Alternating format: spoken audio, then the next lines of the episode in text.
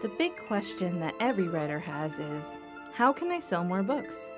Or if they're not published yet, it's how can I write books that sell? But when writers approach selling books from a numbers perspective, they're missing out on the amazing relationships they could be building with readers through their stories. It's impossible to write books that resonate with readers when you're writing for money, because money can't read. But shouldn't writers be able to make a living with their stories? Well, when you connect with human souls, readers turn into fans and friends, and that's when consistent income begins. That and so much more. But how do writers connect with readers? That is the question this podcast aims to answer. My name is Kristen Spencer, and this is the Expensive Words Podcast. Hey there. First of all, I just want to say thank you for listening to this podcast. I know I'm still learning, and hopefully, I'll get better and better as time goes on. And I'm doing this crazy 70 day challenge. Uh, but I just want to say thank you. I appreciate you. Uh, in the words of Ted Lasso, I appreciate you. Okay, so today we're going to talk about story goals. So, when you're setting out to write a story, which it can be a short story, a novella, a novel, uh, an epic trilogy, whatever, you need to think about the future of this story after you know you've done all the hard work of writing it and then publishing it and then marketing it. Uh, what do you hope will happen? And that's something that i try to do for each one of my projects.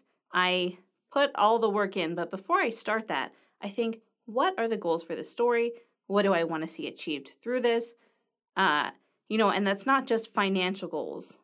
And in fact, very rarely for me does it have to do with financial goals. You know, I I hope that at some point if I keep working this hard that I will make money, make more consistent income from my books. But for now, I'm I'm happy to write stories with the goal of not solely being financial. And that's something that you have to decide for yourself as well. Uh, but there are other kinds of goals we don't really talk about when we think about our art and when we think about our writing. And one of the goals that a lot of people have is fame. And I've talked about the three aspects of personhood before on this podcast, uh, which I will give all the credit to that for Dr. Diane Langberg. She's the one who thought of it and like communicated it. So I appreciate her, and she's made a huge impact uh, in my life. But I want to evaluate that from an artistic standpoint because for artists, the top tier of success is usually fame. And what that means is that when your voice goes out or your art goes out, that it's consumed by a huge amount of people to the point where it's hard to even be by yourself. Like for example, uh, if you were to be outside and you saw an actor, you know, you would see people go up to them and ask them for pictures and ask them questions and give them high fives, da da da da da. You know, okay, pre COVID, give high fives. Now you w- would hope that people are not high fiving it up, right? So when we think about like the highest we can go, the most successful we can be, we think about fame and we think about having the ability to share our art with so many people and for it to be profitable. Uh, but why is that the highest goal? Why is that something that a lot of people feel that unless they do that, they failed? And I would say that it's a distortion of the aspect of personhood that relates to voice.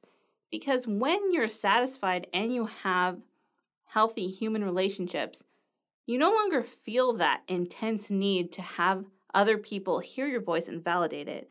So, if your goal for your story is to achieve fame, I don't think that that's a very realistic goal. And I don't think that that's the kind of goal that even if you achieve it, you will feel satisfied because it's kind of a hollow one. I mean, even uh, a lot of people who want to be rich. They get the money, right? And then they're like, oh, miserable. And I watched one of my family members go through that and it didn't go out, it didn't, it didn't fulfill them the way that they thought it would. and they were still miserable and they still had this mess of a life. The money didn't fix it. So, why do we think that being able to project our voices uh, in such a, a wide array or that fame will fix the problems that we feel? And that will make us feel like our life has worth. And we talked about this a little bit uh, in the episode where we talk about how feeling worthless affects our art. Uh, but we need to talk about it again because if that's one of the goals of our story, then I don't think we're writing for the right reason, or I don't think that we're setting a story goal that can be fulfilled in most cases. You know, we all know the success stories, right? But then the success fades and like the fame fades. If you think about Veronica Roth, I get like a message almost every day from Goodreads that's like, hey, Veronica Roth put notes on Divergent or Allegiant and da da da da da. And I'm just like, no, I don't care. I, no offense, Veronica Roth. If you ever listen to this, I doubt you will. But I think that Veronica had a really good idea and she wrote the first book and she wasn't really sure where the series was going and everybody loved the first book myself included i was totally in for the ride and then it just ended in like a meh. Or if i'm being honest it ended in a i can't believe you did this sort of way like this ruined the whole first part of the story. I really wasn't convinced that the third book even belonged in the series. Like to me, it just retroactively ruined everything, which was a huge bummer and a big letdown. But you know, like she had a really good idea. She had an international bestseller. It got made into a film. Uh, you know, the other books got made into films too. They weren't that successful. You know, you could talk about this all day long, but I don't think that fame as a story goal is something that we want because even bad stories can be famous.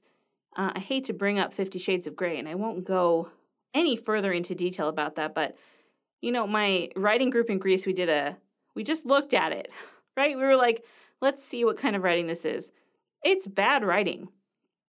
It's not good writing. It's not sophisticated. It's not reasonable. It gives a false impression of what consent is, which is really irritating to me uh, as someone who is a champion for rights of human beings against human trafficking. So that infuriates me, but it's just not, you know, as as much as people like the story, that doesn't mean that it's a good story. I don't think it's a good story, uh, personally. And feel free to argue with me about that, but you're not going to change my mind because of all the things I just I just previously mentioned. I mean, I'm open to having my mind changed, but uh, in this case, I feel like uh, the way that it represents consent is too damaging for it to be considered a good story. So, you know, that success is not the ultimate measuring stick. And we have to think about what goals then do we have for our stories? And if our goal is not fame, then what is it? And I think this is where we need to delineate between storytellers and authors because you know I consider myself a storyteller. Uh, I'm constantly trying to convince you that what you want to be is not actually a writer, it's a storyteller who writes, right? Because a writer is not automatically a storyteller. But when you share a story with someone that means something to you, uh, that creates a lasting impression. For example, in Judy Blume's book, In the Unlikely Event, you know, part, a lot of that story is based on a true thing that happened in her hometown where three planes crashed within a very small period of time. And also, there are a lot of emotions in there that she's felt personally because, she, you know, like one of the big topics is divorce, and she's been divorced, and she watched her kids go through that. And she talks about that in her master class, which is amazing, by the way, if you haven't listened to it. She made me cry so many times, and I just love her. If I ever get a chance to go to her bookshop in Florida, I definitely am doing that. Uh, but so her her goal with sharing that story was to to tell a story using her expensive words, using her difficult experiences, and that really comes through on every page. And no matter whether or not it became a bestseller, I feel like she was probably really satisfied with it and of course, it did become a bestseller because it's awesome and you should read it if you haven't read it. Um, but, you know, I think that's where we need to have confidence going into the storytelling game. Because if you're writing from a place where you're seeking validation, you can't really afford to use expensive words because all of your motivations are fear based. Uh, if I'm going to write a story and I'm like, well, this story is going to prove to the world that I'm not as worthless as they all thought I was, that's, uh, first of all, how do you measure that? Uh, you can't measure that sort of thing with money or book sales. And secondly, I'm not going to actually be able to feel brave enough or, uh, you know, secure enough in my own emotional state to use words that actually mean something to me because if I'm so afraid that everything I write is going to be used to validate my existence, then I might as well not write at all. And that thought is chilling to me because I love to write, even though I don't love to write everything. I love to write some things. Uh, and we're going to talk more about that in another episode how writing can be like any other job in that there are parts you will like and there are parts you will hate, and you have to get through the parts you hate in order to do the things that you love to do within the realm of writing. But when you're afraid, you're mentally blocking yourself from using your own experiences to reach into the lives of others. And I know, okay, I know it's hard to be brave. It's hard for me to be brave Maybe you think, oh, this lady, she's white.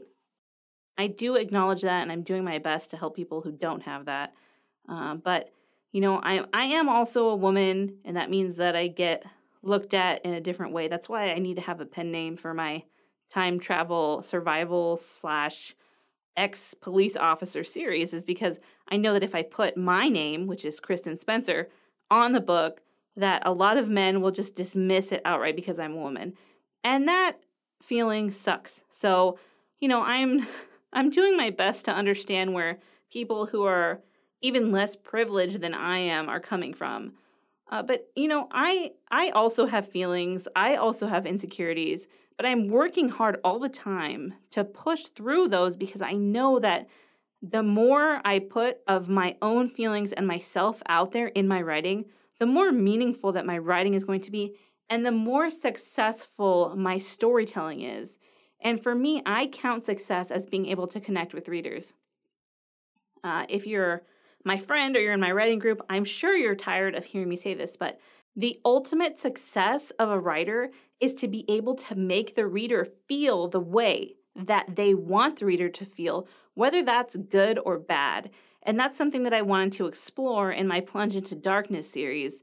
And you can see uh, if you go and read any of the reviews on Plunge into Darkness, the first book, the other two books are not out yet, uh, then you'll see that people are like, I had a hard time reading this book, but I'm glad I did. Or I loved this book, but I would never read it again. Because it makes the reader feel extremely uncomfortable because it deals with the idea of human trafficking, which you know, full circle back from where I brought up 50 Shades of Grey. But it's it's something that's difficult to read. It was difficult for me to write it. Uh, I get very depressed when I go into that place where I'm writing in that world because to me it seems so wicked, but it actually represents the wickedness in the world that we're living in right now. So it's like a very real place for me to be and uh, being inundated with all of the constant evil and writing about it is difficult, but I also get to write about resisting that evil, and that's inspiring. And those books take a lot out of me. When I finally published Plunge into Darkness and I got those reviews of like, this was hard to read, but I'm glad I read it, or I loved it, I wouldn't read it again, I was glad because I knew I had done the thing that I wanted. I had made the reader feel the way I wanted them to feel through storytelling. And maybe I was able to open their eyes a little bit to understand what it might be like for someone who has been treated as an object instead of as a soul. And that's a theme that I love exploring. So I'm probably going to be exploring it in the time portal book that I'm writing right now, even though, you know, it's supposed to be a time travel adventure. I love those ideas and themes, and those are the things that are really valuable to me and they motivate me to be a better storyteller. So they kind of sneak their ways into all of my books. The idea of uh, injustice and is it just if you know the injustice is happening but you don't do anything about it and that's that's a topic that has come up a lot lately uh, my husband and i were watching a sermon by tim keller about corporate evil in which he addresses the idea of racism and ignoring racism and it's really good uh, if you like listening to that sort of thing you should check it out tim keller corporate evil just type that into google but, you know, it's something that matters to me, and that's what you have to find. If you want to write successful stories, you have to figure out what themes matter to you, what stories you want to tell, what feelings you want to give the reader. And then you won't have to worry about feeling like a failure when your book doesn't sell as much because you know that the goal of your story was to reach people and touch their hearts about this thing that matters to, to you the way that we set up our goals from the very beginning for our story will determine the outcome we feel when we're finished and we've done everything. And we don't need to make these decisions based in fear because we're not writing for validation. We're writing to embolden people who have gone through what we've gone through or to bring up something to others so that they can be as passionate about it as we are. And that's why we tell stories. We're trying to change the world one story at a time. And that is the goal of the Academy of Storytelling. And I remember when I was talking to Maria about it for the very first time, I said, Does this sound like too crazy? Do we really think that we can change the world by using storytelling? And she's like, It doesn't sound too crazy to me. And the more I thought about it, the more I realized that's the whole reason I'm in the writing game. I want to change the world one story at a time because there have been so many important stories in my life that have changed the way that I look at things or that have encouraged me to keep trying when I wanted to give up. Uh, and I'm getting a little teary eyed talking about this, but you know, for me, stories are they are of an immeasurable value in my life. I can't imagine what I would be like if I hadn't been touched by all these stories. And so that's what I'm seeking to do. That's what I hope you're brave enough to do. And I really appreciate you once again listening to this podcast. And I hope that you will be able to establish story goals based on being brave instead of based on being afraid from now on. This has been Kristen on the Expensive Words podcast, pouring out my heart for you, my wonderful listener. If there's any question you want to ask me, if there's anything you want to tell me, you can go to expensivewords.com or you can find me on Instagram at kristen.n.spencer. And I would love to hear your wonderful writing thoughts from your amazing writing brain.